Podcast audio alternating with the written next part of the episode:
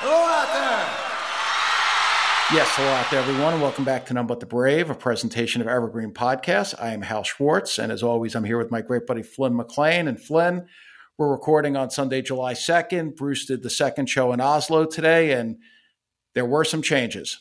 There were indeed, and mostly in the form of four songs from Born in the USA, coming between At the Street and Kitty's Back. We had Darlington County, Working on the Highway, I'm on Fire, and the tour debut uh, of Downbound Train. And certainly the other three are they're pretty much rarities on this tour as well. Now, what's interesting is that we had eight songs from Born in the USA played today, yet no no surrender for the first time on the tour.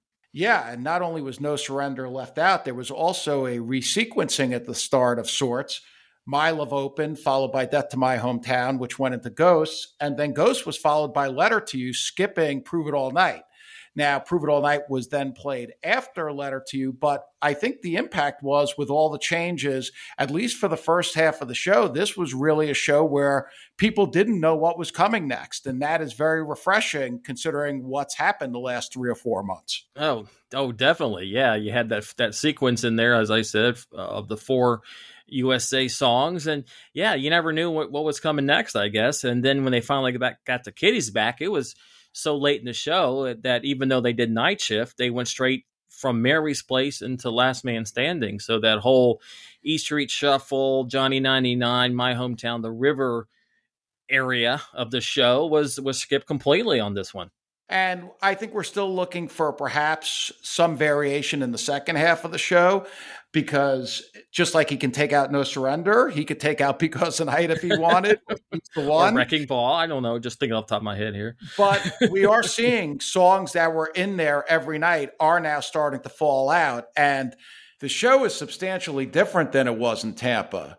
Now, we haven't gotten the change from night to night we'd expect on a Springsteen tour but we are getting evolution and the show has now evolved quite a bit today being i think the biggest example of that well yeah i'm seeing just off a rough count here i'm seeing eight songs performed today that were not performed in in tampa and of course uh, what does strike out to me stand out to me is that we still had eight songs from born in the usa today and that's not including No Surrender. And then the previous night in Oslo on, on June 30th, he did My Hometown. So between the two shows, you got nine, ten songs from the USA album. I guess we're, we're leaving out Cover Me at this point, and I'm Going Down. Am I missing any?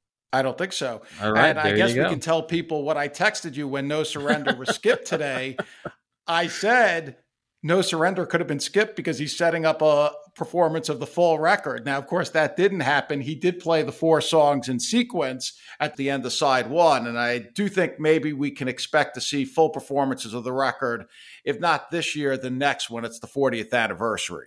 All right. Well, I have a question for you. I didn't ask you ask you this earlier, but I'm, I'm going to ask you it now in front of all our listeners. Yes. Did you, when you texted me, did you had Darlington County started playing yet? No. Okay. So that yeah. it was really weird because then I got a couple of texts actually from one of one of our Patreon subscribers. Uh, he sent me videos uh, of Downbound and I and working on the highway. So I'm like, oh my god, maybe Hal wasn't kidding after all. But yeah, I was totally joking with you. Though it does seem clear that the album is on his mind. That, but for at least for today, no full performance. Well, still, you got eight of them, and of course, four of the encores. That's always been USA heavy anyway uh, especially when you got three in a row. But uh, I wonder how a USA album performance would would affect the encores. I think that would be the biggest question. Yeah, I think at this point the performance of the full record could potentially have a positive impact on the show. It would certainly change the encores. Now, I, I've come to the conclusion, I think you agree, as we've said, there's not going to be a lot of rarities played on this tour. It's really more about the changes that he made today because there were six changes in this show from Oslo night one, and there was also six changes in Gothenburg night three compared to Gothenburg night two. So now we're starting to get some change from night to night.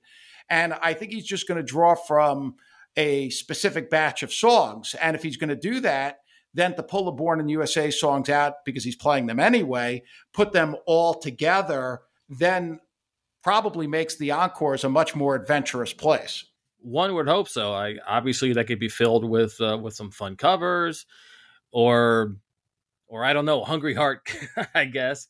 and it would certainly mean that some of the songs in the in the main set would that we've heard every night would would get dropped out. And and call me weird, but I really like Cover Me, especially without the long intro and outro. And seems like a good bet that one's going to show up in the future uh, either way. All right, and moving on to tonight's main topic, which I think we're going to have a lot of fun with. We're going to do a little fan service right now. We often get the question sent to us either by email or through our Twitter page. I want to buy an archive from, say, the Born in the USA tour. Which one should we buy? It is by far the most common question we receive. And tonight we're going to answer those questions for everyone. Yeah, this is going to be the definitive guide uh, for now, or at least until they release uh, some more shows from the archives. Which, the way the tour's going, it's going to be uh, it's going to be a while. Now, the way we're going to do this, I'm going to start in 1975. I'll pick first, and then the next two rounds, Flynn will go first. And we're going to do every tour that there's an archive release for, starting in 1975 through the Wrecking Ball tour. And for good measure, we're also going to do 2014, 2016, and 2017. And I, I think we both prepped pretty well for this. So uh, it'll be interesting to see because we don't know each other's selections. I can guess some of yours, Hal. Come on, let's, yeah. let's, be honest here. I, I, I think I can pick a few there. That is true. But I've got some selections I think are not going to be so predictable. And in fact, let's just get started. 1975, the Born to Run tour. Of course, there are no archive releases prior to 1975, so there's nothing for us to select there. But 1975, I considered this very carefully, and I think most people would point to CW Post or the second Hammersmith show, but I'm going to go with the Roxy. Okay. And the reason why I'm going to go with the Roxy is because I think it's A, the closest we're going to get to the bottom line. And it's really a symbol of Bruce emerging as an artist, breaking out, obviously, the, the publicity that he got from the bottom line. And then they did the broadcast from the Roxy on the West Coast it is a special moment in his career. And not that the Hammersmith wasn't special or CW Post, although CW Post is clearly not as an important a show to his career as any of the other three, bottom line, Roxy or Hammersmith. But I just think that the intensity of this show and also the one time performance of going back from the Byrds, it just makes it the choice for me. Okay, I, I can see that. And I really like that performance of Carol. I think yes. uh, they have a lot of fun with that. Bruce is basically teaching teaching the audience how to how to build a rock song, and I always I always like that in there. But I'm I'm going to go with uh, I'm going with London eleven twenty four seventy five. The reason I I didn't go with Philly, it was it was the start of the series, and the mix just wasn't top notch. L.A. was a good choice. I like that, but to me, it's just it's just too short. And uh, CW Post again, very solid. But to me, it's the 22 song set from London that that really uh, that puts this one above all the others. And there's a lot of covers in this one, and there's yes. that tremendous performance of "Lost in the Flood," the solo piano for you, as well as a great Detroit medley. So I'm going with uh, so yes, I'm going with London. I figured you were going to go with either London or CW Post, and they're amazing choices. One of the things that we have here is this series has given the fans a true embarrassment of riches, and you can't really go wrong with any of these selections. But for me, I, again, the intensity and knowing that moment that was taking place first in New York at the bottom line and then at the Roxy, that's why that one was my selection. Yeah, you can't go wrong with any of them. So it's uh, they're all good. Now, going moving on to the Darkness tour, I guess what we should should acknowledge that they did release two shows from '77. They were basically, or not basically, they were mono soundboards, and there were some issues, some some songs cut here and there, or pieces of songs cut here and there. But we're not really going to going to address that one, so I'm going to move straight to '78. And this one, I I'm, I think I'm going to surprise you. I think a lot of the uh, people would say, "Oh, you got to go with one of the radio broadcasts." But to be honest with you, the West, the Roxy show, there's a woman shrieking throughout the entire first set. Just drives me nuts. I know that drives you bonkers. It does. Uh, feel like feel like it ruins a bunch of uh, ruins Candy's room and for you. Uh, San Francisco Winterland first night radio broadcast. You know, it's just a soundboard. It's uh, so it doesn't really do it there. The Agora again, it was one in the early in the series. Tremendous show. This probably would have been my pick if it had been directly from the multi tracks, but I'm going with the first night in Atlanta, September 30th, 78. I was tempted to go with the second night, tempted, but I can't choose a show from the Darkness Tour that doesn't have that long, not fade away, glorious She's the One performance. And you definitely can't have a show from 78 without Backstreets with Sad Eyes. So to me, that one, that one gets the nod. I acknowledge the factors you just named, and I'm going to pick one that actually is lacking those. now, 1215 from the from Winterland would be far and away my choice had the release been multi-track. Of course, it's not. It's still an excellent release for anyone who hasn't heard it. It's a totally legendary show, and I highly recommend it. But hands down, the choice for me based on everything performance, set list, sound quality is the September 20th Bob Clearmountain mix from Passaic. Now, I really wanted to go with the first night, and there's nothing wrong with Altschuler's mix. But when I was listening to the shows, getting ready for this, the Clearmountain mix is just, it's mind blowing. And I think it's probably the definitive live release we have from Bruce that entire show and I don't know if anything is even close. I totally see where you're coming from. It does sound absolutely amazing, and certainly any show with incident into Rosie is is, is going to get a few nods, and and that's a tremendous version of Prove It as well as It's My Life. So I, I totally see where you're coming from. Yeah, and the Darkness tour. When we're talking about an embarrassment of riches, it's defined by this tour.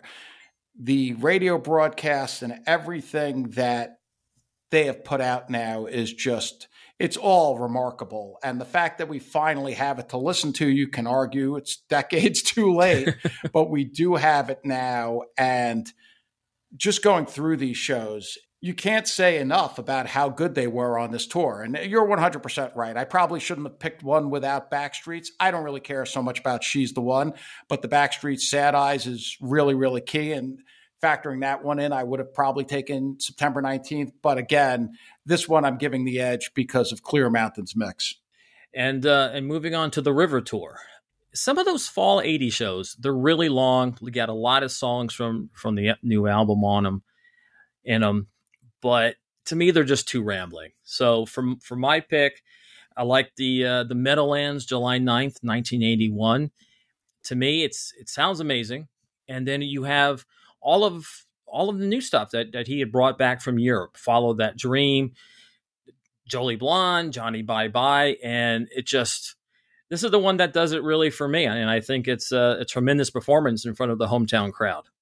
That's fascinating, especially since I did not expect that we were going to vary so much.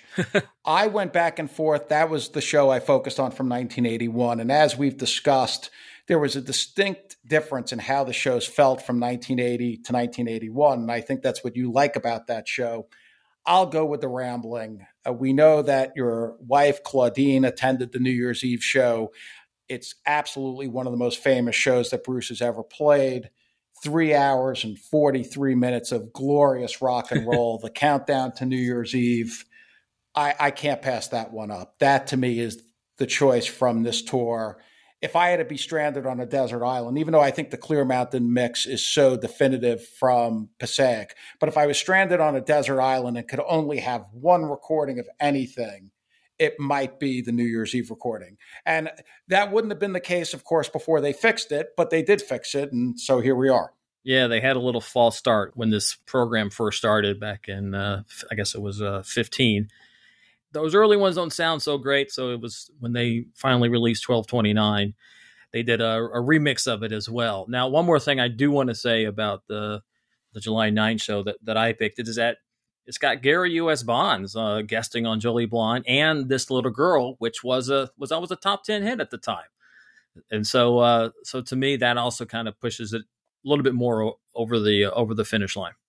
Now I'm curious, did you consider Tempe as well, or we're not considering that because it's not an official part of the archive series? I don't yeah, I don't think it's an official part because you can't download the whole show. You can get those 10 tracks obviously and, and if you obviously I imagine everybody has bought the uh, the River box, so you, you got the whole show, just not in one piece. And I think, yeah, if that one had been uh, a complete version of that one had been available, I might have gone with that. I certainly, I would have picked that one over, over the Nassau Coliseum shows, to be to be honest.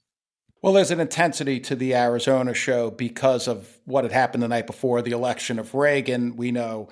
And I think the Coliseum shows in general, because they took place between Christmas and New Year's, were much looser.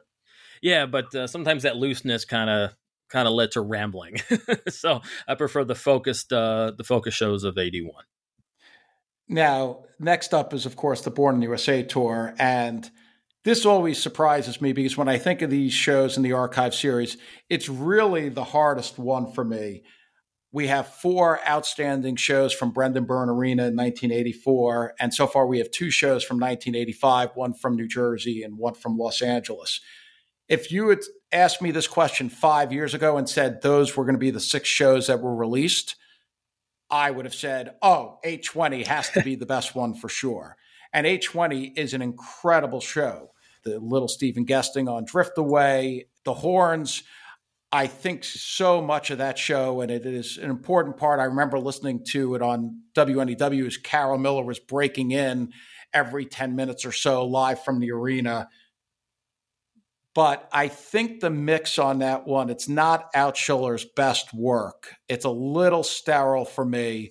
And therefore, I moved on to some of the other ones the 819 mix is, I think, better. What do you think? Oh, yeah. 8, 819 is certainly a, a better mix. Uh, he got better, more uh, more used to the band as, as time went on. Right. And 8 6 is the most recent one. And I think that is the best mix, as you were just saying. That's got the Street Fighting Man, which is excellent. And then you also have the August 5th show, which was mixed by Toby Scott. That one just quite frankly doesn't sound anywhere near as good as the others. So that one gets discounted immediately.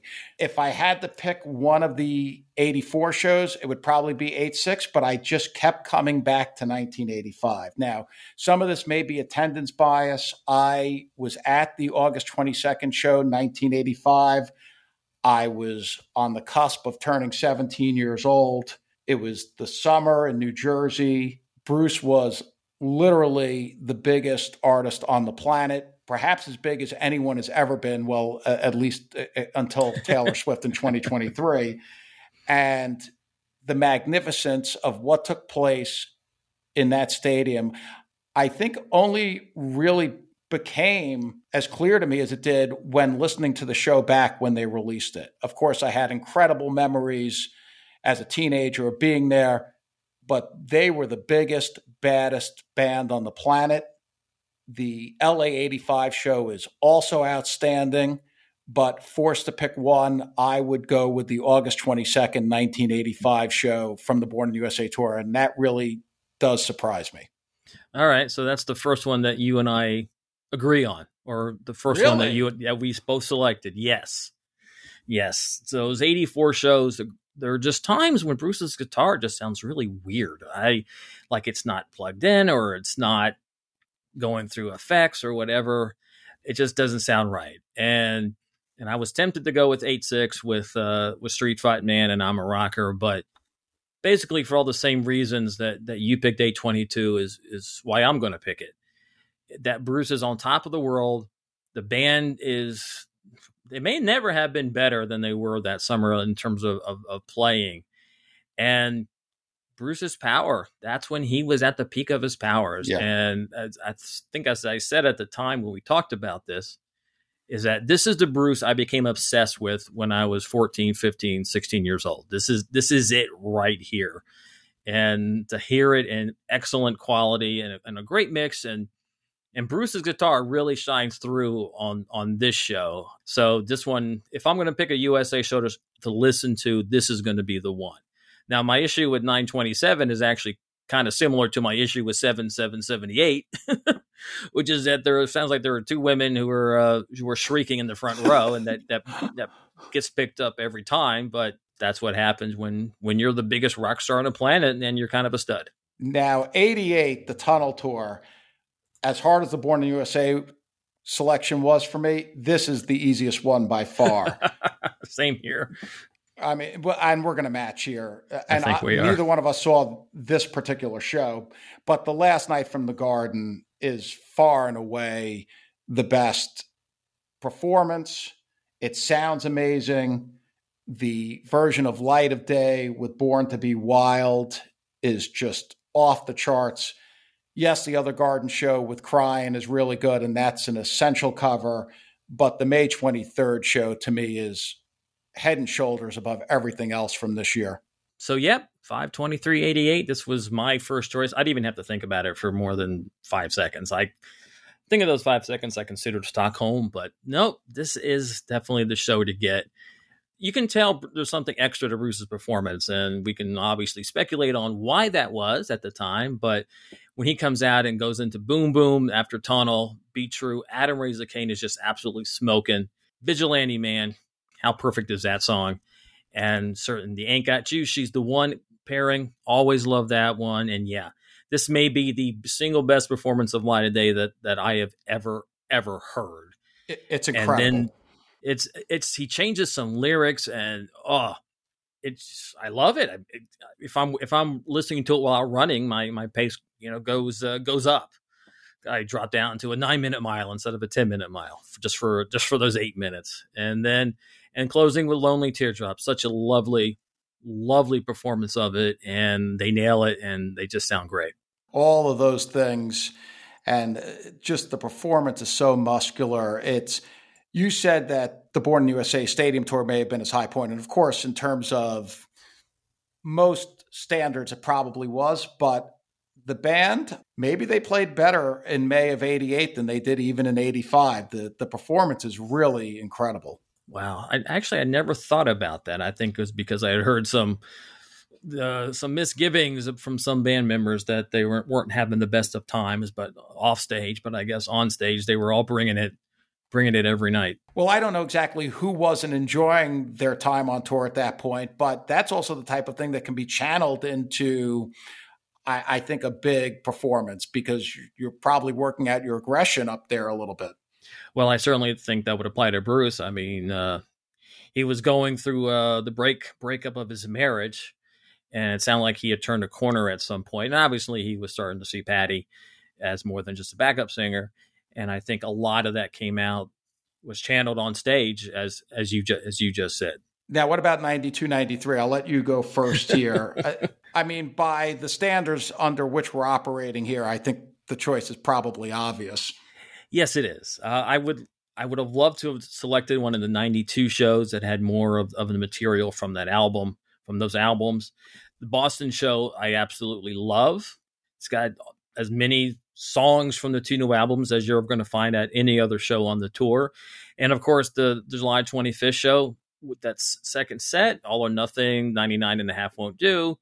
Man's Job, or not Man's Job, Real Man. That'll make for a fun listen. But uh, we just talked about this one, yes. and to me, the the June twenty fourth show, ninety three at uh, at the Meadowlands. We just talked about it for an hour. I don't know how much more we want to talk about it, but probably just, not that much. But I'll just say that in terms of the performance, the band was really on fire by by the end of the tour. They were playing tremendously well, and the first two sets of this show were basically what he had been doing in Europe all all that spring, and then obviously in the encores, you still got the stuff he was doing. Obviously, uh, Glory Days, Thunder Road, Born to Run, Beautiful Reward, but then you got all the other stuff: Long Time, Settle for Love, Tenth Avenue, and Born to Run with a certain saxophone player. So I think uh, there really wasn't much uh, much discussion on this one. No. And in fairness to the 92 93 band, I would have loved to have picked one of the purer shows Boston, as you said, is a real revelation. The version of Soul Driver, that's a really good standard show from 1992. And if people haven't heard it, I highly recommend it. Get over your bias towards that period in that band.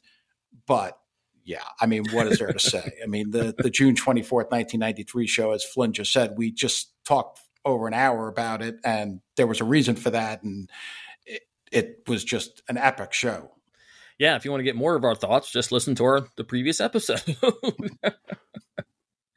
but then we we move on to the Joe tour. Now I got to admit the the three special shows, the two in Asbury and Freehold that have been released, they're great. They're tremendous shows, but I prefer to more of a pure Joe show, and that's why I actually went with Belfast, March nineteenth, nineteen ninety six. Yeah, I thought that it had it had little things, which to me was always one of the highlights from the fall, and it but it also has that new as we called it, the new promised land that ended the shows, and everything in between is pretty much pretty much what we heard what was the standard kind of show and i just think this and it sounds amazing and and it just kind of has everything that i hold dear about the joe tour i figured you were going to go with a pure joe show and i totally understand the rationale i thought about it as well i would have gone with the tower if that was the case but we were at the 11 26 96 show. Uh, it was another Jersey Shore epic night. The guest spot with Steve on I Don't Want to Go Home was really, really special. The material from Greetings, When You're Alone, everything that was played in that show, especially the participation of Soozie and Patty, it just had such a special feel to it. And it's a legendary show.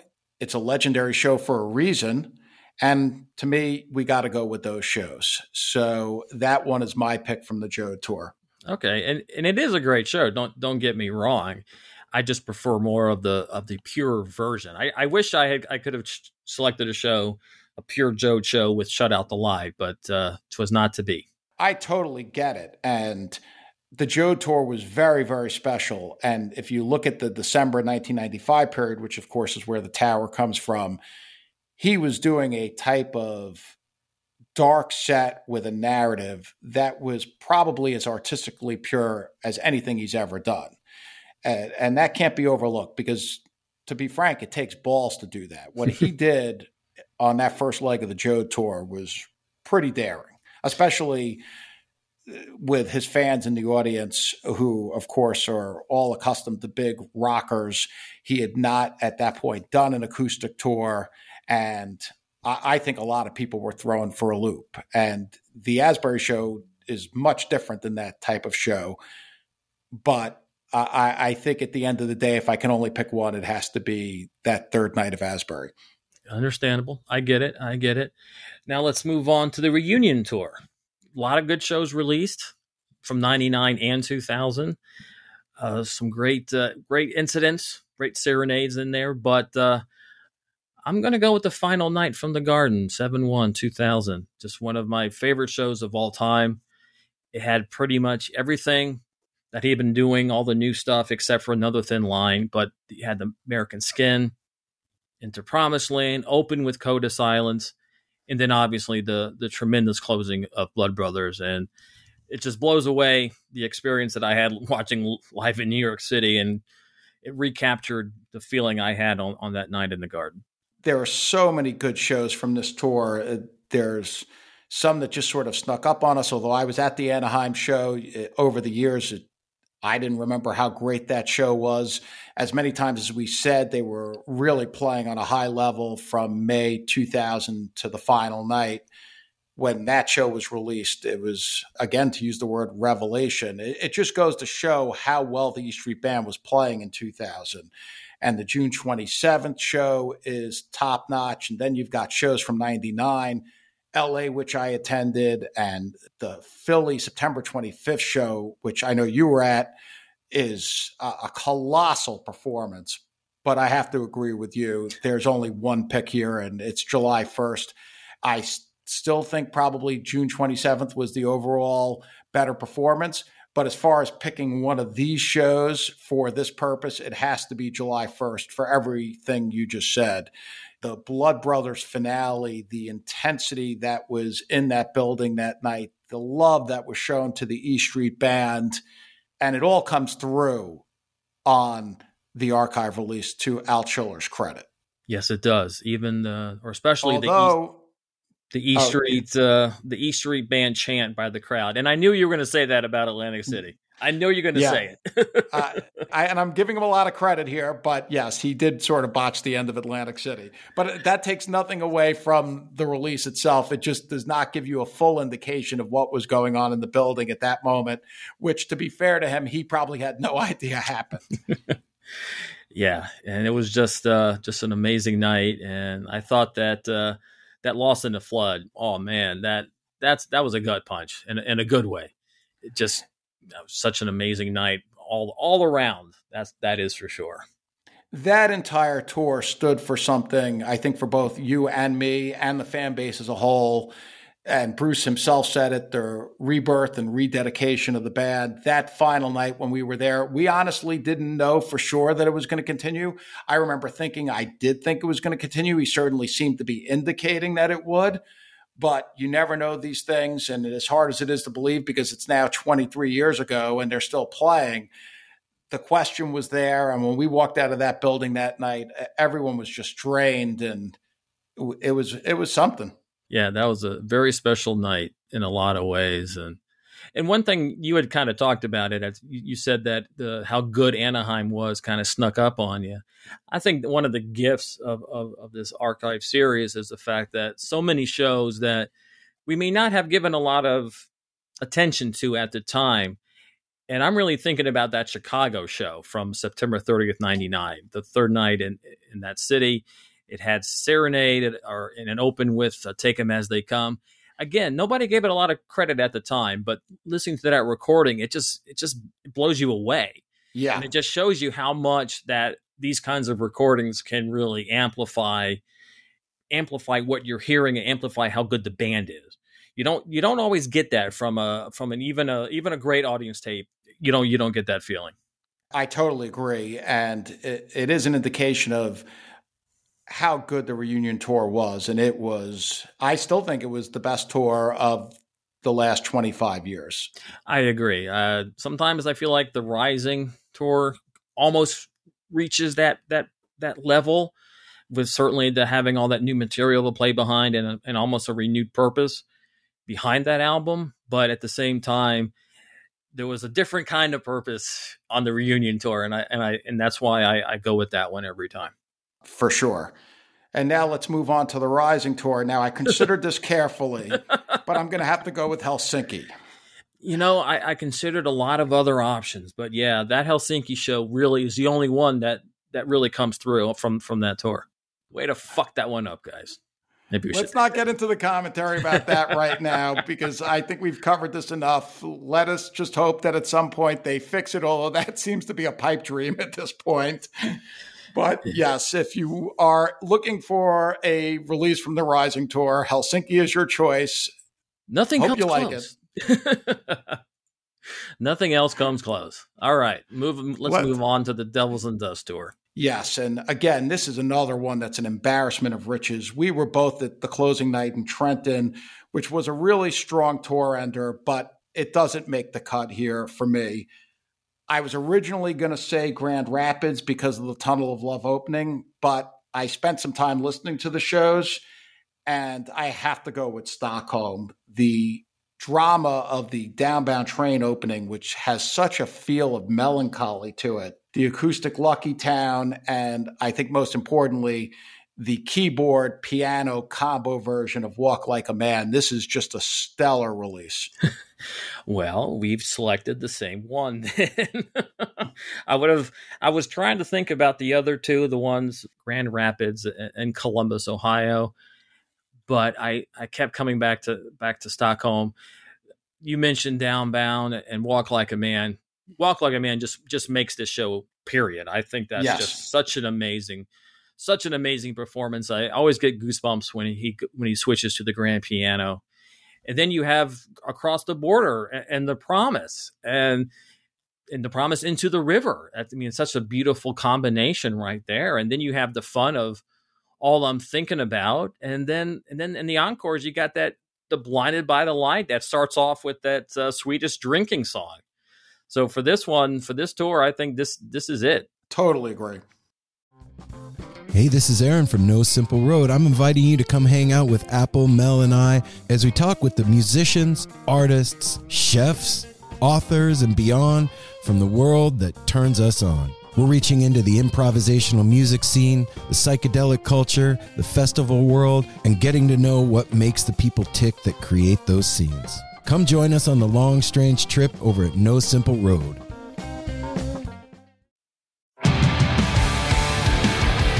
What's up, everybody? I am Finn McKenty, host of the Punk Rock MBA podcast, part of the Sound Talent Media Podcast Network. My podcast is all about doing what you love for a living, and every week I sit down and talk to people who have done exactly that. For example, musicians like Tommy from Between the Buried Me, Matt from Periphery, Lil Lotus and Shinigami, among many others, photographers, artists, designers, YouTubers like Glenn Fricker and Sarah Dietschy, and I unpack exactly how they got to where they are today with the goal of helping you do the same. So if that sounds cool, you can listen and subscribe at soundtalentmedia.com, and I'll see you there.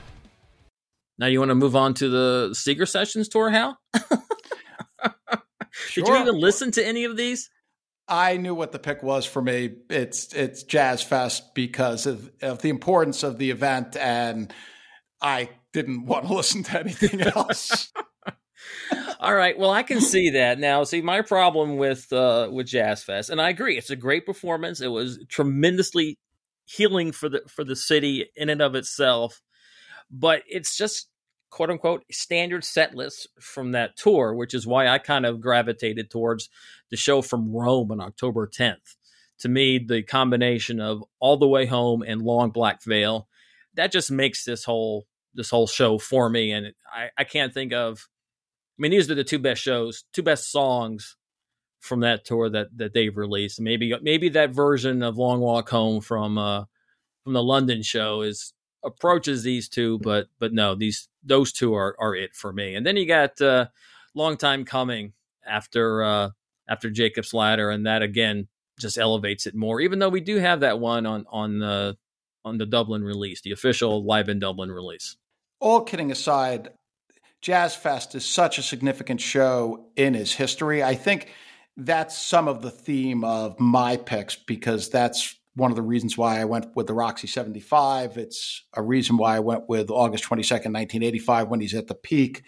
To me, Jazz Fest is so important. My feelings aside about the tour, I, I do think that that is essential if you're looking for a show from this period. It is a very important show. He even he even uh, mentioned it by name specifically in, in his autobiography. So so I get it.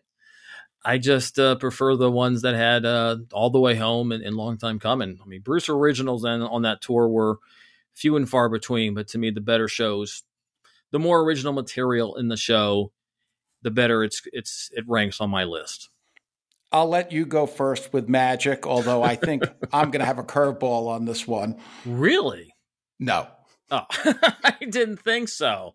But I'm going to go with the same one, Hal. I'm going with St. Louis. Um, the performance is just there, as you've said to me thousands of times. And ever since, uh, it was just the band was on, the audience was there with them, and they played some some pretty cool stuff. And it still has the majority of, of the of the magic material. The only one missing was was Devil's Arcade for me, but I think having Drive All Night in that spot is uh, that that works just as well. Obviously, my pick is St. Louis as well. Just one of the most unbelievable nights I've ever spent in a concert venue, and the performance, the interaction with the crowd, the set list choices, which, as you pointed out, had key magic material, but also had incredible rarities, and then on top of it had Backstreets, Drive All Night, Jungleland. It was an insane night and they captured it well on the archive. Now, Boston, November 19, 2007, which has the Devil's Arcade that's lacking from St. Louis, and it's a phenomenal version of the song, is a really important show. We know it was Danny's last complete show with the E Street Band. Had St. Louis not occurred, that would be the easy pick here. For years, we said when we learned of the archive series that we felt that those were the two shows that should be released first from this tour. They were released first from this tour. and can't go wrong with either one. Uh, certainly, we're agreeing on St. Louis, but the Boston show is magnificent as well. Absolutely, that was a that was a great show. Very tight, very tremendously strong performance from from everyone, and then you even had the wild card of, of this hard land in there instead of promised land, which which got to me. But uh, but yeah, St. Louis is a longer show. You got more interesting set list choices in terms of wild cards. I mean, then she kissed me and Mountain of Love in the same show in 2008. That's just that is mind blowing in and of itself, right there. It was certainly mind blowing when it happened. that is for sure.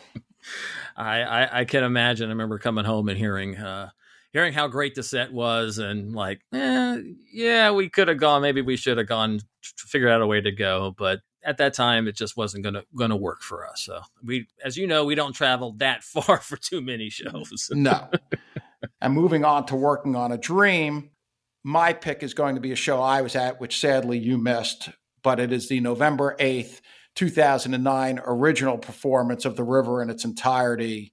Something that when it was announced, I think it was about ten days earlier, perhaps seemed almost like it was a dream that that could be happening. Of course, now it's happened many times. but that first performance, the entire show, it was truly outstanding. And the Garden, we've talked about the Garden as a venue before. That was really the only place I think that performance could have taken place. It was in a, a crowd that contained uh, so many diehards, and the response from the moment the show started until the moment it ended was really something to behold. And I remember as the final notes of Wreck on the Highway ended, and he did his little spiel about these are the guys who recorded the record. And then he also mentioned Danny. The sound in that arena, you know, we talked about what was going on on June 24th, 1993. and Nothing will ever top that. And we've also discussed the July 1st E Street Band chant. But the River Show was was similar. That when when those final notes of "Wreck on the Highway" ended and the album was complete, something that I think most of the people in that arena felt that they would never see. There was just sort of like an outpouring of emotion and of course, from there he went into waiting on a sunny day, but that's a whole separate story. But that takes nothing away from the show and nothing away from the archive. It was a classic night, and to me, it's the pick from 2009. Okay, and I'm gonna, I'm probably going with more of an attendance bias that I probably should, but I'm I'm going with the Buffalo show that that ended the tour November 22nd, 2009 obviously the uh, the the album that night was Greetings, and yeah, a lot of songs I had not seen before. never, actually, only one. I've I never seen the Angel. I had seen Mary Queen and on the re, on the reunion tour of uh, in, at the June 27 show, right? As you pointed out. But it also it had Restless Nights for Steve, and that was pretty much a holy shit moment right then and of itself. And and then as he went on and did a couple of two both of his Christmas songs, "Merry Christmas, Baby" and "Santa Claus," and "I Don't Want to Hang Up My Rock and Roll Shoes." Well, that was a tremendous performance. And then the end of set with "Long Walk Home," "Rising," "Born to Run," "Tenth," that was all just just amazing. And there were a lot of diehards there that night as well. And uh, yes. we, again, we didn't know when we would see them again, and we kind of got the feeling that Clarence he wasn't looking that good and he wasn't moving very well. So we kind of thought that maybe that would have been the last night for him, and, and sadly it was. And but he delivered. He he delivered that night on, especially on Thunder Road and Tenth Avenue.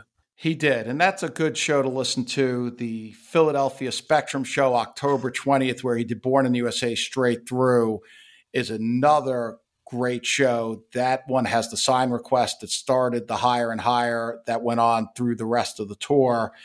Again, just excellent choices, all good lessons. I'm going to go with the river, and you're going with Buffalo. Yeah, I would kind of give it a little shout out to Cleveland there with the best ever back in your arms. But mm, uh, I think I have uh, spoken highly of that one before. But still, Buffalo, Buffalo is my winner for this one. So we're neither of us are going to consider the Coliseum show you know, I kind of want to, even if it was my birthday, or especially because it was my birthday. and he did Kingdom of Days into the Wrestler, but yeah, it, those those early shows they really didn't have what you would call a tight narrative. It was they were kind of all over the place, and it was a good show, it was a fun show. But the fall, when they finally found a purpose, which was playing full albums, right? The the tour really took on a whole different, uh, went to a whole different level. Obviously, it wasn't very hard from the going from that spring, but it was a it was a top level that they were finally playing at in October, November of that year, and really it's what's your favorite album that they played and that's the one they get but but still for me uh, the greeting show is the is the one to go is the go-to for that for me and speaking of shows that had a very tight narrative the wrecking ball tour especially at the start coming just what was it 10 months after clarence's death and bruce built a show that was around loss and how do we move on and deal with these things? And I just found it so compelling. And there's a number of very high quality releases from this tour. Which one is your favorite? You're asking me for my choice, and uh, it, it basically comes down to what rarities do you do you want to hear? And every show ha- has something. Uh, obviously, your your Paris show was was absolutely amazing with with Incident and, and, several others, and Helsinki with the longest show ever, and Loose Ends back in your arms, Boston, Frankie, the uh, that the, the, amazing Thunder Road to start the show, and then the Who'll Stop the Rain into uh, Rocky Ground, all all great shows. Even the St. Paul show got some seriously really nice moments. And then in 2013, you had you got the two shows, only two shows from that year. You got Leeds, another one, Roulette, and uh, got to get that feeling in Rome, which unfortunately suffers from a uh, a very poor mix. I wish they would redo that one. But I'm going to go down. This may be more of an attendance bias, but uh, the East Rutherford show, the Met, the MetLife Stadium from uh, September 22nd, his birthday show, basically the first time he played on his birthday in years, and it's got uh, it's got some you know some of my favorites. Got Cynthia, Janie, Don't You Lose Heart, Jungleland, and and Rocky Ground. So for me, that one, that's the one for me. I actually considered that show. I considered Fenway, and of course, July fifth, twenty twelve, which is my pick.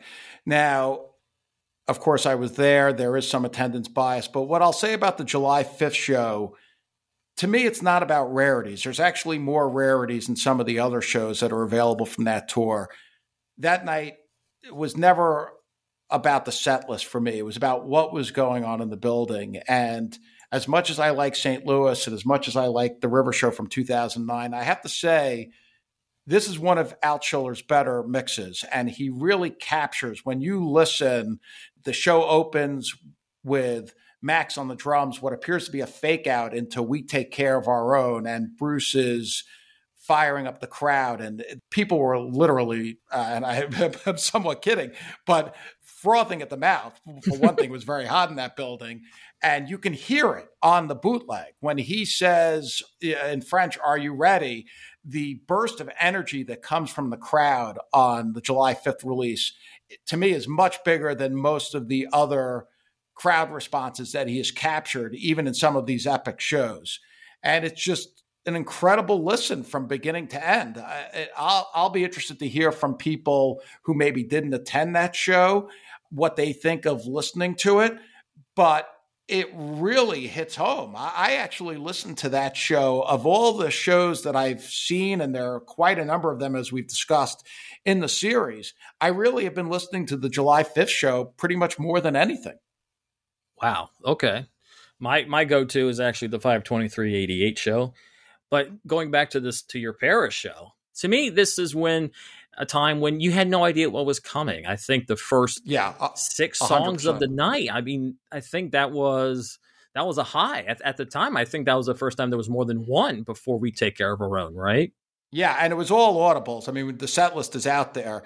He opened, and of course, he had must have had that on his mind because he did this whole fake out thing. Because the night before it opened, would we take care of our own? And there was a lot of anticipation. The July 4th show was also released in a good listen. But when the drum started, I was like, wait, what? We take care of our own again? And he totally faked this out and it went into ties. And from there, it was supposed to go into We Take Care of Our Own according to the set list. And he was running around like a maniac. And every one of the songs that followed between ties and we take care of our own was an audible and it was clear that that was what was happening on the stage he was calling out songs and it, it was really something you know 2012 is a very underrated year i think in general and all these releases the stockholm release the paris release fenway east rutherford those four are tremendous and there was something special going on that year. As I mentioned, I think Bruce, there was there was something emotional to the performance that was, I think, a little unique, especially since he brought the My City of Ruins so early into the show with the whole. And I find this to be one of the most poignant statements he's ever made. If we're here and you're here, then they're here that really is, I think, the theme of the entire tour. Oh, exactly. I just want to throw one correction at you. It was Gothenburg, yeah. not Stockholm. Oh, I'm sorry. Yes. That was released. Yeah.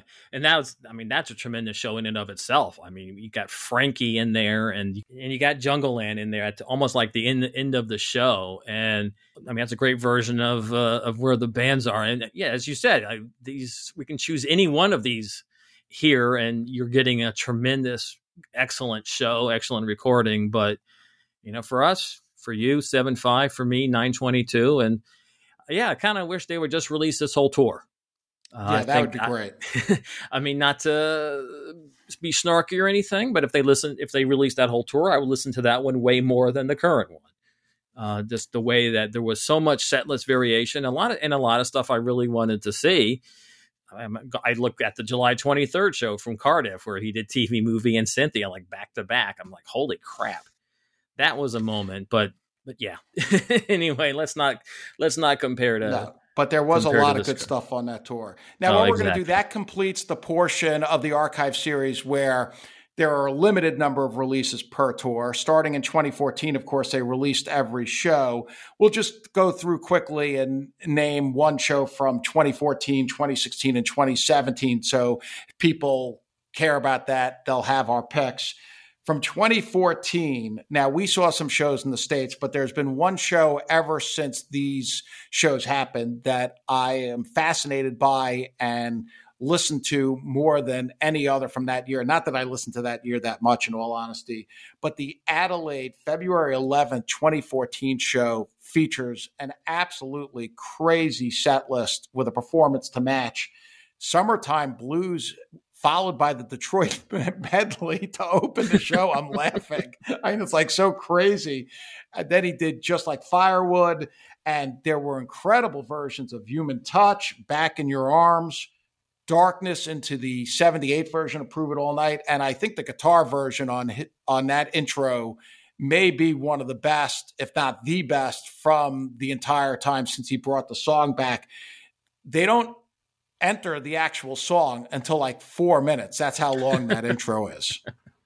Wow. Now remember, they were going to take the, take that site down, that first batch of live recordings from from 2014, and so right before they did, I wrote uh, wrote up a little piece for Backstreet's uh, website about the five shows that that I would recommend doing or or purchasing before they before they went away. Obviously, they've they've since come back, but uh, my top show was April twenty second in Pittsburgh, which uh, you got you got Clampdown in there, Stand on It, Seven Nights to Rock in the first five songs, and then you got I Want to Be with You and Back in Your Arms and then the promise and then you got the combination of wall of the wall and born in the usa which was a very powerful combination on that tour as you know and it was and then yes. the show actually closed with dream baby dreams and bruce seemed to be in a great mood maybe he was too loose i think there were some times where it may have gotten a little off track as a show but to me those uh, those rarities that i that i listed especially i want to be with you and back in your arms uh,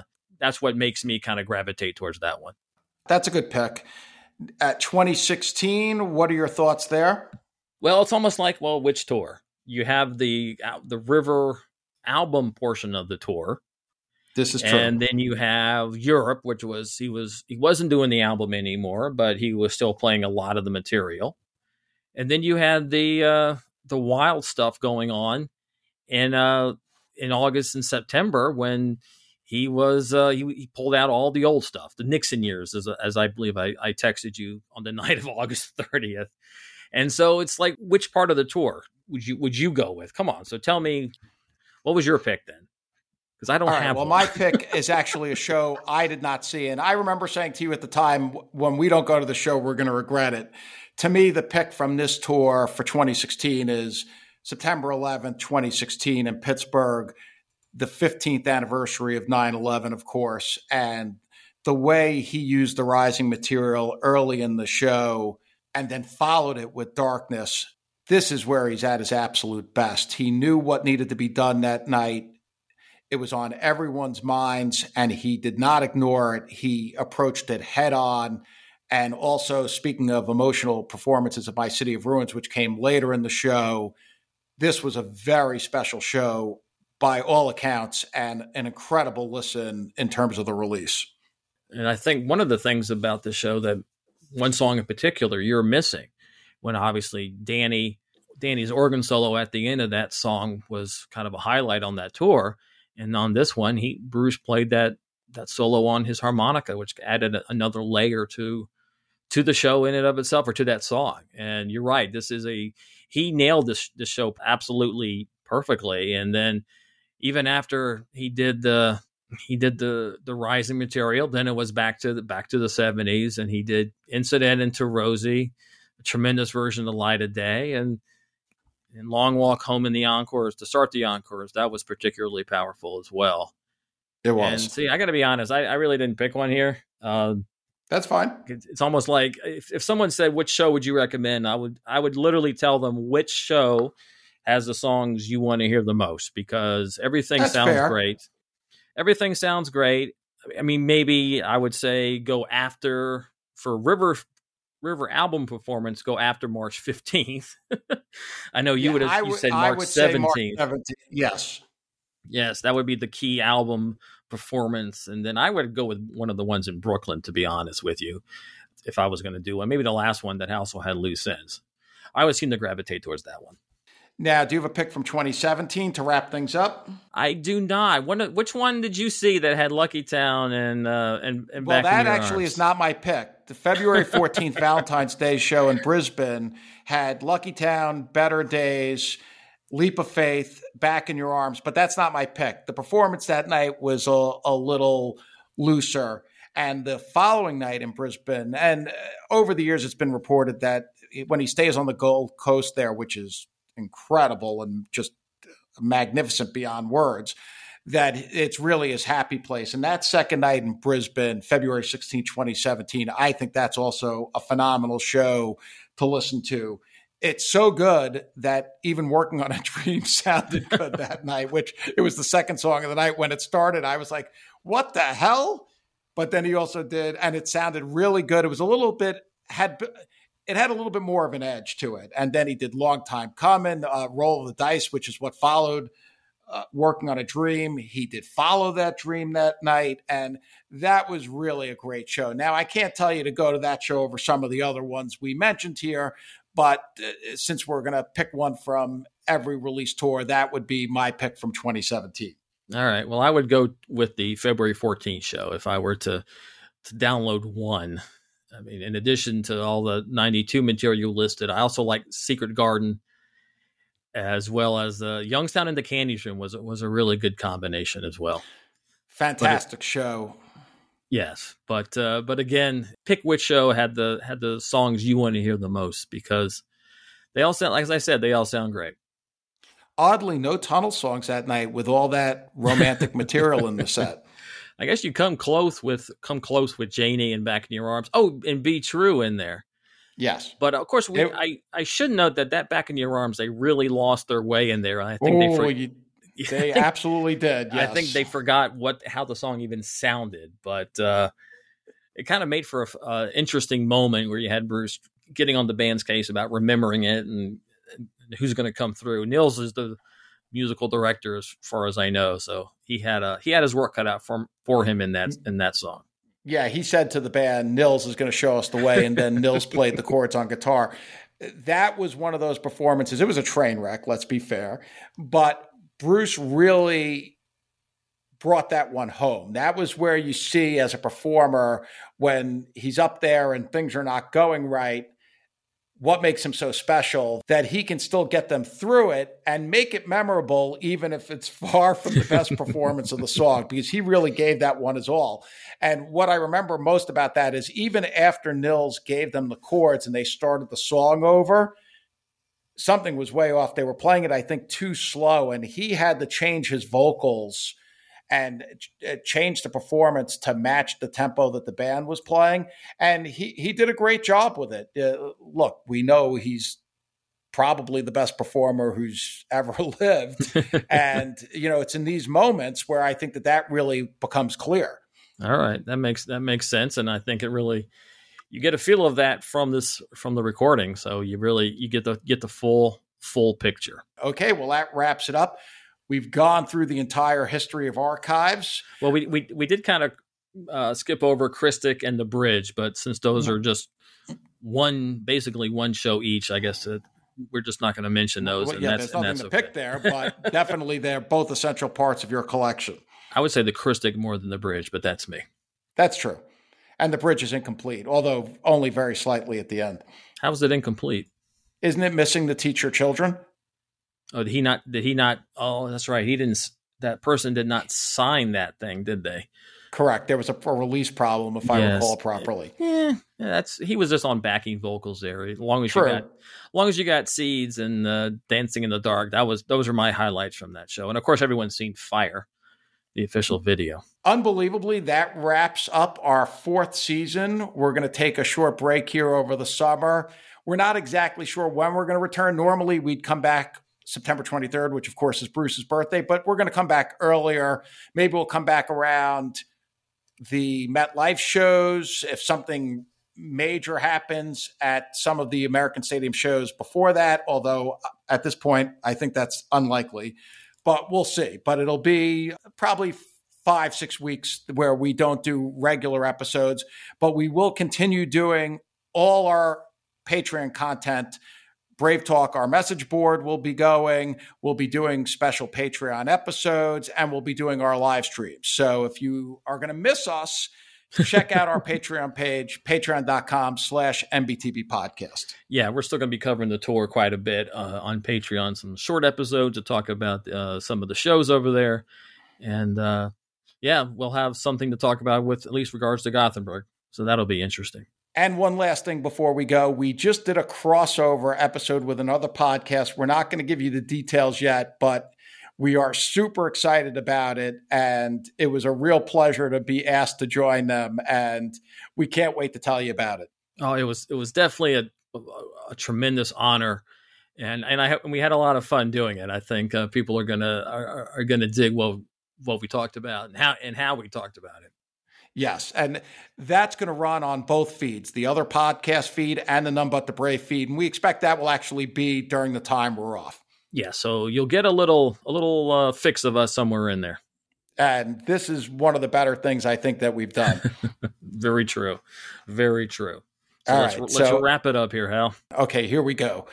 None But the Brave is presented by Evergreen Podcasts. It's produced by Bull Market Entertainment. I just gave the Patreon page. On Twitter, you can find us at NBTB Podcast. So for Hal Schwartz, I'm Flynn McLean saying thanks for listening, especially over, over all four seasons. And We'll see you further on up the road. Thank you so much. We'll be seeing you. Hello, Tom May here, host of Future Friday. I've spent the last 15 years on the road with my band, The Menzingers, where I've met all kinds of wild and fascinating people. So I started a podcast. On Future Friday, I talk to fellow musicians about the moments that made them, their passions outside of music, and the curiosities that tie us all together. I've also talked to the likes of UFO researchers, magicians, soldiers, and documentary filmmakers, and I'm constantly searching for folks that can shape and change our view of the world. You can check out Future Friday wherever you like.